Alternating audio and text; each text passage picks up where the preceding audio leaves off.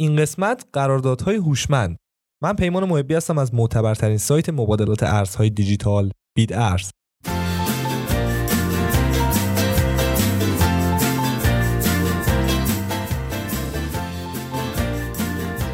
قراردادهای هوشمند امروز بسیار محبوب شدند. اما قراردادهای هوشمند چی و چه مشکلاتی رو حل می‌کنه؟ اصطلاح قراردادهای هوشمند اولین بار توسط نیکزابو در سال 1997 و قبل از ایجاد بیت کوین استفاده شد. نیکزابو یک دانشمند رایانه، پژوهشگر حقوق و متخصص رمزنگاری بود که می‌خواست از دفتر کل توضیح شده برای ذخیره قراردادها استفاده کنه. قراردادهای هوشمند دقیقا مثل قراردادها در دنیای واقعی هستند. تنها تفاوت اینه که اونها کاملا دیجیتالی هن. در حقیقت یک قرارداد هوشمند یک برنامه کوچیک کامپیوتریه که درون یک بلاکچین ذخیره شده بیاین با این مثال بفهمیم که قراردادهای هوشمند چجوری کار می‌کنند. شاید با کیک استارتر که یک پلتفرم بزرگ برای جذب سرمایه است آشنا باشین. تیم های مختلف می‌تونن به کیک استارتر برن و پروژه ایجاد کنند. یک هدف مالی رو تعیین کنن و شروع به جمعآوری پول از کسانی که اون ایده رو قبول دارن بکنن. کیک استارتر در اصل یک شخص سومه که بین تیم های محصول و حامیان قرار داره. این به این معنیه که هر دوی اونها برای اداره صحیح پول خودشون باید به کیک استارتر اعتماد داشته باشن. اگه پروژه با موفقیت تامین بشه تیم پروژه انتظار داره که کیک استارتر این پول رو به اونا تحویل بده. از طرف دیگه حامیان هم می‌خوان اگه روی چیزی سرمایه گذاری کردن وجوه اون روی پروژه صرف بشه و اگه اون پروژه به اهداف خودش دست نیافت پول خودشون رو پس بگیرن.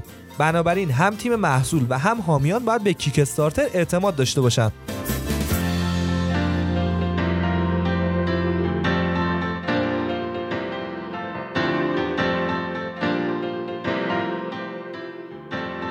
اما با قراردادهای هوشمند می‌تونیم سیستمی مشابه رو بسازیم که به شخص سومی مثل کیک استارتر نیاز نباشه. حالا بیاین یک قرارداد هوشمند رو برای این کار ایجاد کنیم. ما می‌تونیم قراردادهای هوشمند رو طوری برنامه‌ریزی کنیم که همه وجود دریافتی رو تا رسیدن به یک هدف مشخص نگه داره.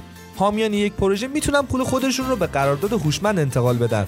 اگه پروژه به صورت کامل تامین بشه قرارداد به طور خودکار پول رو به سازنده پروژه منتقل می‌کنه. و اگه پروژه نتونه هدف رو برآورده کنه پول به صورت خودکار به حامیان برمیگرده. خیلی عالی به نظر می‌رسه نه؟ از اونجا که قراردادهای هوشمند در یک بلاکچین ذخیره میشن بنابراین همه چیز کاملا توضیح شده است. با این تکنیک هیچ کس کنترلی روی پول نداره.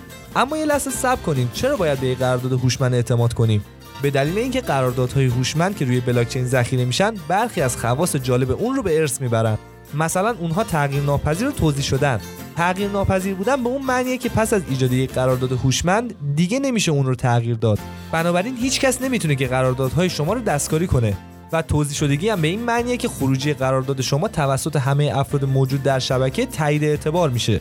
بنابراین یک شخص منفرد نمی‌تونه با تحمیل فشار قراردادی رو وادار کنه تا وجوه رو آزاد کنه. چون سایر افراد موجود در شبکه این فعالیت رو مشاهده و اون رو به عنوان نامعتبر نشانه گذاری می‌کنن. دستکاری قراردادهای هوشمند تقریبا غیر ممکنه. قراردادهای هوشمند می‌تونن در بسیاری از امور نه فقط در امور سرمایه گذاری اعمال بشن. بانک ها می‌تونن از اون برای صدور وام یا ارائه پرداخت های اتوماتیک استفاده کنن.